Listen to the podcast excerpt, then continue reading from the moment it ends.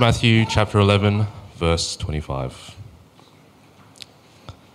At that time, Jesus declared, I thank you, Father, Lord of heaven and earth, that you have hidden these things from the wise and understanding and revealed them to little children. Yes, Father, for such was your gracious will. All things have been handed over to me by my Father, and no one knows the Son except the Father, and no one knows the Father except the Son, and anyone to whom the Son chooses to reveal him. Come to me, all who labor and are heavy laden, and I will give you rest. Take my yoke upon you and learn from me, for I am gentle and lowly in heart, and you will find rest for your souls. For my yoke is easy and my burden is light. This is the will of the Lord. Gracious God Heavenly Father, we give you great thanks uh, for this time of the year filled with um, a lot of celebration, a lot of um, happiness, uh, a lot of bright things, and good food, and times with family and friends and holidays. At the same time, we, we also know that this time of the year doesn't change the reality of life, that it can be hard, uh, very hard, uh, for many of us uh, here and around the world.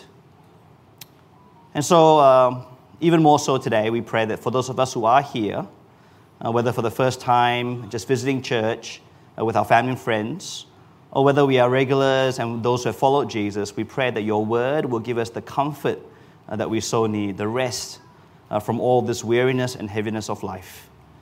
We give you great thanks that the Lord Jesus came, uh, that he was born as a man, that he came to die, that he was risen to life so that we may have life and hope and peace eternal.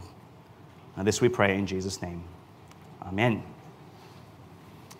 I wonder whether you've uh, ever received an offer that you simply couldn't refuse. Perhaps uh, your offer to come this morning was an offer you simply couldn't refuse. Uh, maybe not likely so, right? and in the scheme of things, maybe you drag along today. Uh, but there are other things in life, maybe you do think of an offer that you simply can't refuse. Uh, I, I, remember when I was in fourth year uni and I was on placement in Alice Springs for two months. Uh, and one of my best mates was getting married right in the middle of my placement. Now, I remember this is 19, no, sorry, this is not 19, 2001, right, when I was in fourth year. I'm not that old. Um, and flights were pretty expensive, uh, but my mate decided he'd fly me back just for the weekend uh, to be his best man, uh, to be able to enjoy the celebration of his union, to be able to feast on the Asian banquet that was going to be that night. Um, and it was an offer I simply couldn't refuse. Right? He was going to pay for everything. He was going to dress me up in a nice suit and feed me good food and celebrate with him and his wife. It was an offer I simply couldn't refuse. Now, it's not often we get offers that we simply can't pass up. But in our passage today, and this is the last sermon of a six week series in which we looked at the story of Christmas. And if this is your first time this week, if you'd like to go back to five weeks ago and start listening from the beginning of the series, you'll hear, I guess, a six part series on the true meaning of Christmas that goes all the way back to creation because the Creator came into creation at Christmas, and all the way to today when we hear about the offer that Jesus gives uh, through this Christmas period. And the offer we see in this passage uh, is an offer that we simply mustn't refuse. It's too good to pass up. Have a look at verse 28. Jesus says, Come to me, all who labor and are heavy laden, and I will give you rest. Right? Come to me, all you who labor and are heavy laden, and I will give you rest. Now, I wonder who here isn't feeling tired? Who here isn't feeling burdened by something or by many things? Uh, two, uh, 2022 uh, has been a long and challenging year for me and I know that it's been a long and challenging year for many of you. And after 2021 and 2020, with all the COVID madness that we've been going through, amongst many other things in life, right? There's the never ending demands of daily life, uh, the, the grind of life, the griefs of life, the constant flow of bad news that wears us down. Uh, someone loses their job, or someone is hit with cancer, or going through a separation and divorce we hear of accidents and sudden deaths. News of another flood, another war threatens to break out around the world somewhere, and the news of yet another interest rate hike. And then there's the heaping up of burdens that kind of weigh down on us the burden of expectation, the pressures to perform, the demands that are placed on us at home, at school, and at work, coming at us from all sorts of forces on the outside, as well as from the inside, the, the weight of expectation that we feel within ourselves. And then there's also the brokenness of our relationships. Friends uh, seem to constantly let us down. Family life never seems to be what we really hope for it to be. The workplace is a minefield of political games and backstabbing and gossip. And then there's the brokenness, of course, within our own lives. The sins and faults that we simply can't overcome no matter how much we try. The guilt of things that we've done and the guilt of things that we haven't done. The feelings of failure, loneliness, insecurity, and more. And worst of all, is the separation that we feel from God, that within us, that we sense uh, in our spiritual life that there must be something more and that something isn't quite right in our relationship with God, whoever He might be. Knowing the reality that we have been and are unfaithful to God in so many ways, I know cripples many of us who, who are believers, especially. Now, who of us here hasn't experienced one or more of these things? Who here isn't in need of rest? Of rest from all this weariness and heaviness of life. What our soul most needs is what Jesus offers. To all, all who labor and are heavy laden, Jesus says, Come to me, and I will give you rest. I will give you rest. You see, the, the weariness and heaviness of this life was never the way that life was supposed to be. Right, right at the beginning, God created the world and He created it for rest. If you were to read your Bible from the start, as you might start next week on the Christmas resolution, I'll start reading from Genesis 1. You will soon get to Genesis 2 at the beginning, and you'll see that God, after having created a perfect world, a, a very good world, a paradise, God rested from his work. After God had finished making a world in the way that it should be, he rested. And then he called on his people that he had created to rest with him. Now, this was God's purpose for creating the world. And he created us uh, in order that we might be at rest with God. Now, what is this rest that the Bible talks about? Now, rest doesn't mean like inactivity, it doesn't mean slackness and an endless laziness. Now, I remember um, my summer holidays back when I was in high school and uni. How do I blank this? It doesn't work. All right. I remember my summer holidays back in high school uh, and in uni. Uh, I would sleep until midday these days, in my mid 40s, I can't sleep past 7 a.m. Those of you who can sleep in, God bless you. But I used to sleep until midday. And then I wake up just in time, right, for the lunch break at the cricket, right, to be able to watch the highlights of the morning session. And then I lounge down my couch, and the afternoon session will come and go. And then uh, the, uh, in the evening, when the cricket was over, what happens? Tennis. Australian Open is on, right? So I switch over, right, to tennis. Back in, back in those days, it was Channel 9 for cricket, Channel 7 for tennis. And there I go, all the way till about 10, 10.30. And if it was uh, Nadal versus Federer, it would be like midnight, right? Some of those classics. And interspersed and all that, I would just be taking naps on my couch. And then I'll be uh, clicking my fingers for my mom to bring me the pizza. Just kidding. I never did that, right? My, my fingers would have been chopped off. Um, I would ask my mom if I could have dinner. Very nice. And then I would eat ice cream, of course, straight from the tub.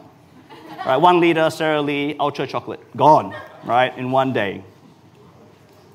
Now that's not rest. Well, it is kind of rest, I suppose, but it's not the kind of rest that the Bible speaks of. You see, the Bible speaks of a rest that is the experience of life where everything is as it should be, right? Where everything is as it should be, in the right place and in the right order uh, whether that's our relationship with God, our relationship with the world, or with other people, and even internally, all is right. Rest is the experience of life without sin that separates us from God, that earns God's righteous anger, that brings destruction to everything that we touch. Rest is living in a world without chaos and disorder, without um, frustration and futility as we work and try to live in this world. Rest is having relationships that are free of the fear from being hurt, enjoying peace and genuine love and deep intimacy. And this is the picture of rest that the Bible gives us.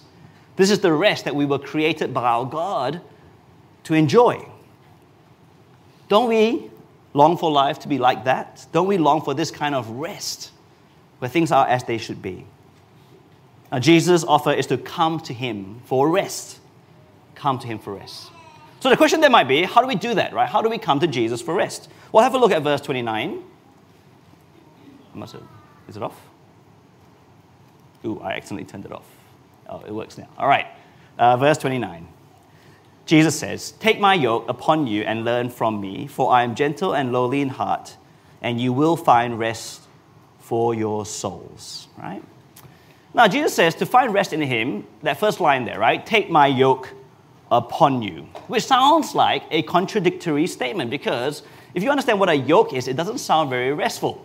For this is what a yoke is, right? A yoke is a device that you wear, right, to carry a load. It's a burden that workers have to carry through the day, and they can't wait to lay it down at the end of the day to rest. Right? So, how can taking a yoke be a restful thing? Now, I want to say that, in a sense, in, the, in this illustration or this analogy that Jesus used about yoke here, everyone carries a yoke in life, right? We all use some method, some device, right, to carry our burdens in life.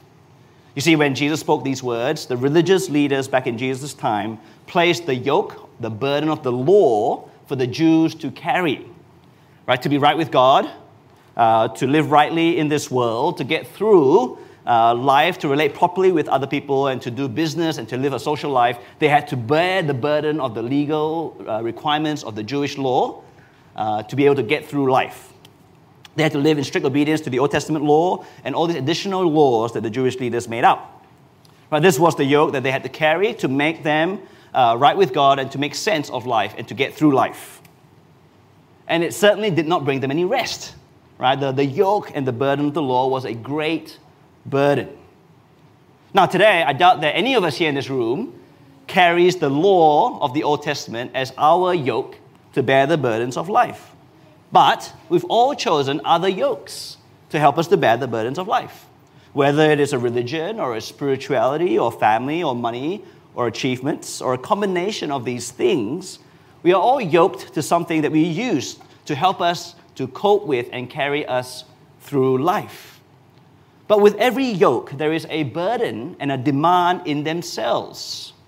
Rules and rituals that we have to obey, responsibilities and expectations to meet, frustrations and failures, being disappointed and let down by all these things that the yoke is supposed to help us to get through life.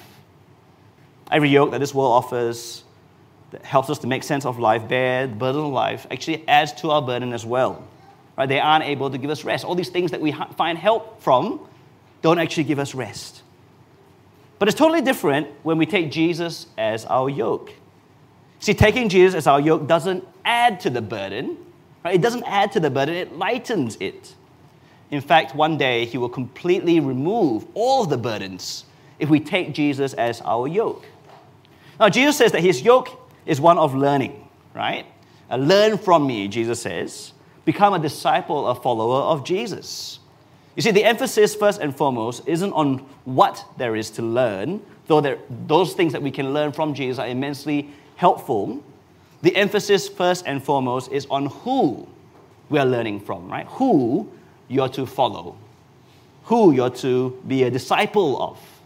Jesus says of himself, For I am gentle and lowly in heart. Jesus says, Come to me, take me on under your yoke, for I am gentle. Now, the word gentle here in some versions says, uh, is, is translated meek. And that is a beautiful word that we don't really use much anymore, right? The word meek. Now, when we think of Jesus gentle, uh, or when we think of Jesus meek and mild, right, as the old hymn says, some of us may picture Jesus meek and mild as baby Jesus, right? A weak, uh, helpless, soft little Jesus, like we saw in the video before. Who was it in the video? Was it Levi? I don't know who was. It's very cute. And we think of Jesus, you know, meek and mild like that as a baby. But the meaning of the word meek means power under control, right? Power under control. Now, there is no one more powerful than Jesus. If you've been along the last uh, month or so, you would have heard that He is the creator of the world, the Almighty King, the eternal Son of God.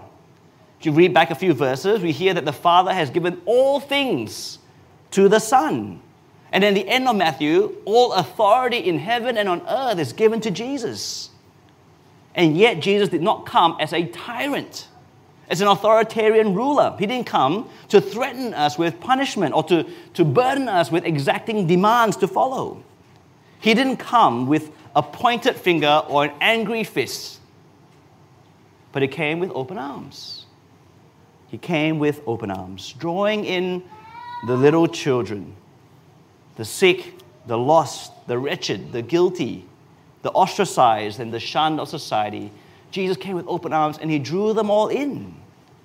And then, with open arms stretched out on a cross, he, though uh, having the power of being fully God, meekly and gently offered himself, handed himself over to his enemies, and laid down his life to be offered as a sacrificial lamb to pay for our sins.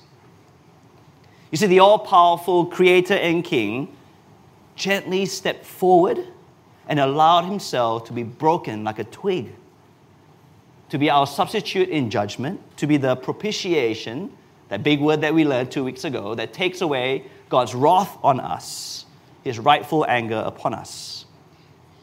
This is the gentle, meek Jesus that we're invited to come to. That we're invited to come to. But there's more. It also says that he is lowly in heart. Come to Jesus, the lowly in heart. Now, once again, we need to know that there's no one as high and as mighty as Jesus. He's the creator of the world, the Almighty King, the eternal Son of God. He is the Son uh, that, the, that God the Father has given all things to, the one who has been given all authority in heaven and on earth. Remember that, right? But what did he do? What did he do? What have we been learning throughout the Christmas sermon series? That's right, he, he lowered himself. He set aside his glory of heaven and he became fully man. Why? And this is a revision from the last two weeks.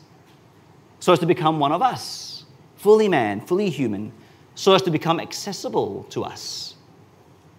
The eternal, glorious one came down from the heights and the glories of heaven to this sinful and broken world. He experienced all of the yuckiness of this life, of this world, all the, the tests, all the trials, all the temptations, all the troubles, to experience all that we experience. Right? He lowered himself so that we can approach him, knowing that he knows us and that he gets us.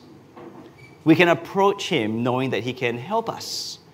For he came to be like us to experience all that we experience so that he can help us. Whatever bad news we receive, whatever burdens we carry, whatever brokenness we experience in our lives, especially the burden of sin and guilt, know that Jesus is gentle and lowly in heart to you. Right? Come to Him and learn about Him and follow Him. Because He is the only one in His gentleness and lowliness who can save. He's the only one who can help us and give us what we most need for life. That is why when Jesus says, Take my yoke upon you for rest, we understand what he means now. It is not burdensome, it, it is restful. Right? Jesus is the only yoke we can carry that can give us rest deep into our very souls. And so Jesus finishes in verse 30 with this for my yoke is easy and my burden is light. That should be verse 30, right? For my yoke is easy and my burden is light.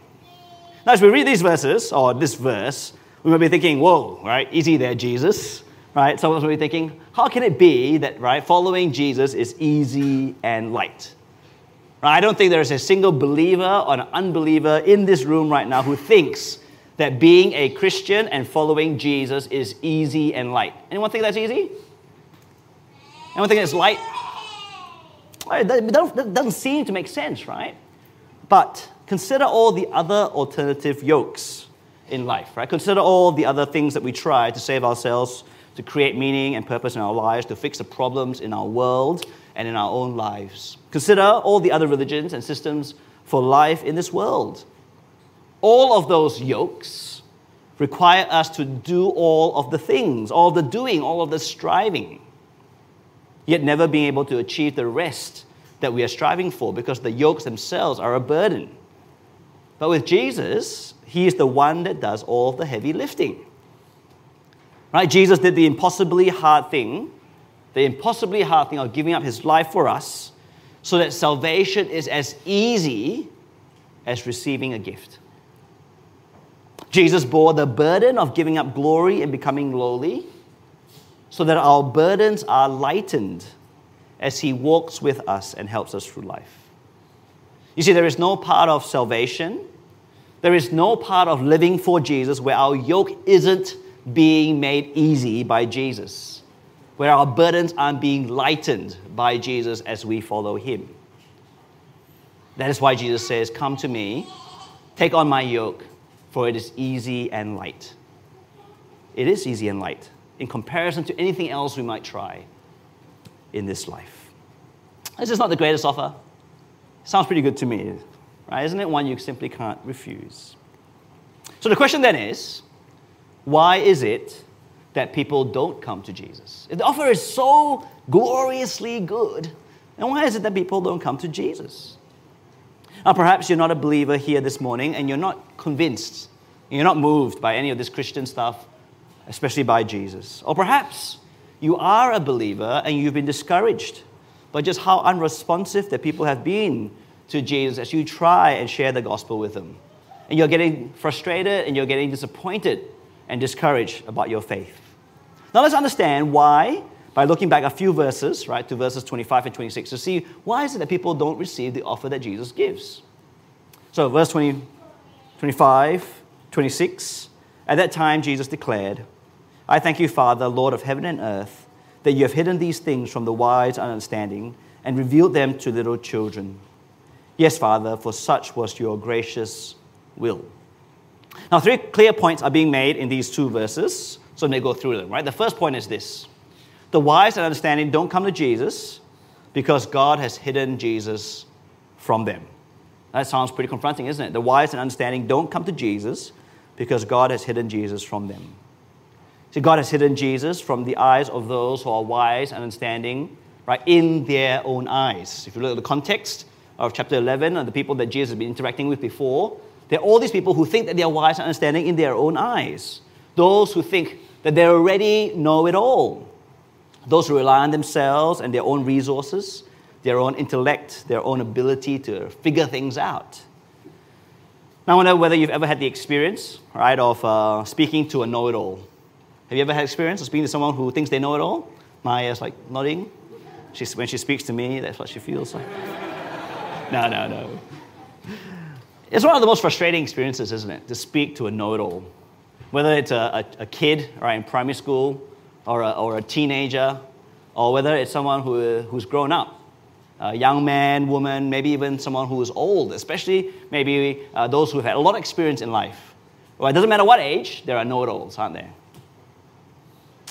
I see all the time on my Facebook feed, right? A topic is raised, something pretty serious, and there's always two or three know-it-alls, right? Who are like keyboard warriors, and right, and the answers just keep going longer and longer as they argue back and forth, back and forth, right? Taking their various positions, polarizing positions, and then hundreds, maybe thousands of comments later, not a single one of them has ever budged from the position from which they started. What's the point, right? Complete waste of time. You see, when it comes to matters of the Christian faith, many people are like that. They've already decided, they've already decided what they already know. They've already decided what they already know, they already know it all. Right? It doesn't matter what evidence that Christians might present, they've already decided that it couldn't possibly be true. Their minds are closed to any possibility that Jesus really is the creator, the Son of God. Right? Their wisdom insists that people don't need saving, right? We're, we're basically good people. The people are in charge of their own lives, uh, and uh, they're not just free to, but they have the right to, the innate right to decide for themselves who they are and how they are to live. Their understanding has determined that this world is all that there is, that religion, especially Christianity, has no role, no place, and no relevance. Indeed, it is harmful and hateful right? To, to, to share the gospel and to convince people that Jesus is the saving King. And so, Jesus tells us that to those who are wise and understanding in their own eyes, God hides the truth from them. And God hides the truth from people who already decided that they will not change their minds about anything to do with Jesus. But the second point is this the little children come to Jesus because, Jesus, uh, because God reveals Jesus to them. The little children come to Jesus because God reveals Jesus to them. Now, what are children like? Right? We saw a whole bunch of them at the front before. What are children like? Right? They are inquisitive. Why? Why? Right, right? They keep asking you questions, aren't they? They're inquisitive. They want to know things. And before they become proud and jaded and snarky teenagers, they are very receptive, aren't they? They're very receptive to a certain age. When little children don't know what a word means, they ask, right? What does it mean? And us adults, uh, who are wise and understanding in our own eyes, even if we don't really know what it means, we make it up. Try and sound smart, right? Don't trust us, right? Go and Google it yourselves. You'll probably get a better answer. Just kidding. Uh, we, we know some stuff, but the children, they'll, they'll, they'll ask when they don't know. When little children don't know how something works, they'll run up to you and they'll ask you and to show them, right? How does it work? But when they grow a little older, they don't ask you anymore, do they? They fiddle around with it and they break it. And you get so angry. You should have just asked me and I would have helped you. But when they're little children, they ask. Little children, they don't rely on their own resources, they have none. Right? They are open to learning, to receiving knowledge, instruction, and help. And so it is to little children, to those with little children attitude, that God reveals who Jesus is. To those with little children attitude who want to learn, who want to be taught. And so we come to the third point. Revealing Jesus to little children is God's gracious will. It is God's good way of doing things. Which sounds kind of surprising, isn't it? That He would hide uh, the truth from some and then reveal it only to others. This is a good thing, a gracious thing from God. Now, when it comes to us and God, when it comes to creator and creature, when it comes to the infinite and the finite, when it comes to the infinite glorious and great versus us, you know, rather not so great, there simply cannot be any place for pride. Now, I want you to imagine for a moment that if heaven, right, if eternity is to be filled with those who are wise and understanding in their own eyes, if it is filled with all the know it alls, right, that we just thought about before when I talked about the know it alls. Can you imagine what heaven would be like, right? There'll be all these people walking around with their heads high, their nose up in the air, right? Uh, looking down at other people. Uh, I'm here because I figured it all out, right? And they puff their chests out. And how much did you figure out, right, to be able to get into heaven? How much help did you need? I got like 99.95 on my, what is it nowadays? ATAR, when it comes to entering heaven. You, 99.91, you know? Pathetic weakling. You know, only elite thinkers here. Right, you lot, sub-elite, oh, over there, right? You go hang around with all the, the slobs, right? All the lesser. Can you imagine heaven like that? I wouldn't want to be there. What kind of people will be in heaven? The proud, the entitled, the insufferable will be those in heaven if it's the wise and understanding in their own eyes who are there. What kind of relationships will there be in heaven when it's filled with those who are wise and understanding in their own eyes? Will we see any humility, any gratitude, any honor and thanks and worship be given to our God who deserves it if it is filled with those who are wise and understanding in their own eyes? There will not be any of those good things. There will not be. No, God's will is certainly not to have people like that with Him, because that would not be heaven. Instead, it is God's good and gracious will that the humble receive Jesus. Right, those who know their sin, their ignorance, their weaknesses, and their failings. Those who come to see their need for God and their need to depend on Jesus. Then heaven will be filled with grateful people, right? Grateful people who love and worship God because they know that life and salvation are gifts from God. Then heaven will be filled with humble people, gentle people, lowly people, people who are like Jesus, who will treat each other with the utmost grace and love because we are all recipients of grace and love. And that's the only reason that we can be there in heaven with God and with each other. This is God's way of working. He gives grace to the humble but opposes the proud. So then on this Christmas morning, I want to ask, where do we stand, right? Where do we stand? What is your response to the offer of Jesus?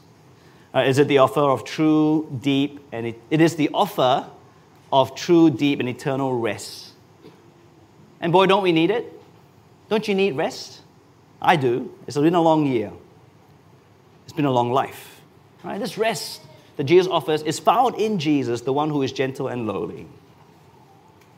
Perhaps uh, over time, uh, at times in your more sober moments, you've been trying to find, find meaning, trying to find ways to carry your life and using all sorts of means to get through each day. And yet you haven't found the rest that you're hoping for. You've thrown yourself into work, you're throwing yourself into your hobbies, you're throwing yourself into your relationships, into your spouse, into your parents, into your children, into travel. You, you try many things, and it never gives you the rest that you look for. The bad news just keeps coming, and your heart is broken. The burdens weigh you down without much hope of relief. The brokenness you feel from the world, from society, from the people around you, just keep coming, and the brokenness within never seems to be able to be healed. And perhaps we feel that sin and guilt towards God, if it really does exist, that there's, there's something not quite right, that you've been unfaithful in some way and sinful. The yokes that you've tried to find to bear you up and to carry your life hasn't been working out for you, then today, then today, Jesus is giving you an offer that you can't refuse, that you mustn't refuse. Jesus says, Come to me for rest. Take on his yoke, learn from him. He is gentle and lowly for you. He came to save you, to give you life, to give you hope, and to give you joy everlasting. This is the Christmas message. And so, Merry Christmas. Whether it is that you're hyped up like Jordan has been this whole morning, or whether you're heavy, laden, and wearied, Merry Christmas to you. Come to Jesus. Maybe for the first time, and that'll be a wonderful thing. Or else come back to Jesus over and over again, every single day of your life. Follow him. Let me pray. Gracious God Heavenly Father, we give you great thanks for the opportunity to be gathered this morning to sit under these beautiful words of Jesus, to hear from him this offer that we simply cannot refuse, to come to him, to find rest for us who are heavy laden, for us who are burdened, for those of us who are broken in so many ways. Help us to see in Jesus salvation from our sin, from our guilt, from our unfaithfulness to you, salvation from all the brokenness that we feel in our lives, and the hope that one day He will return to redeem it all, fix all of the problems that are in this world, and to bring us into an eternity where we can enjoy you, enjoy each other, and enjoy the new heavens and the new earth for all eternity. For those of us uh, who are burdened, we pray especially for your presence today. We pray that you'll humble us, help us not to be wise and understanding in our own eyes but help us come to Jesus and to see that in Him is our only hope. Please help us to put our trust in Him and follow Him. For this we pray in His beautiful name.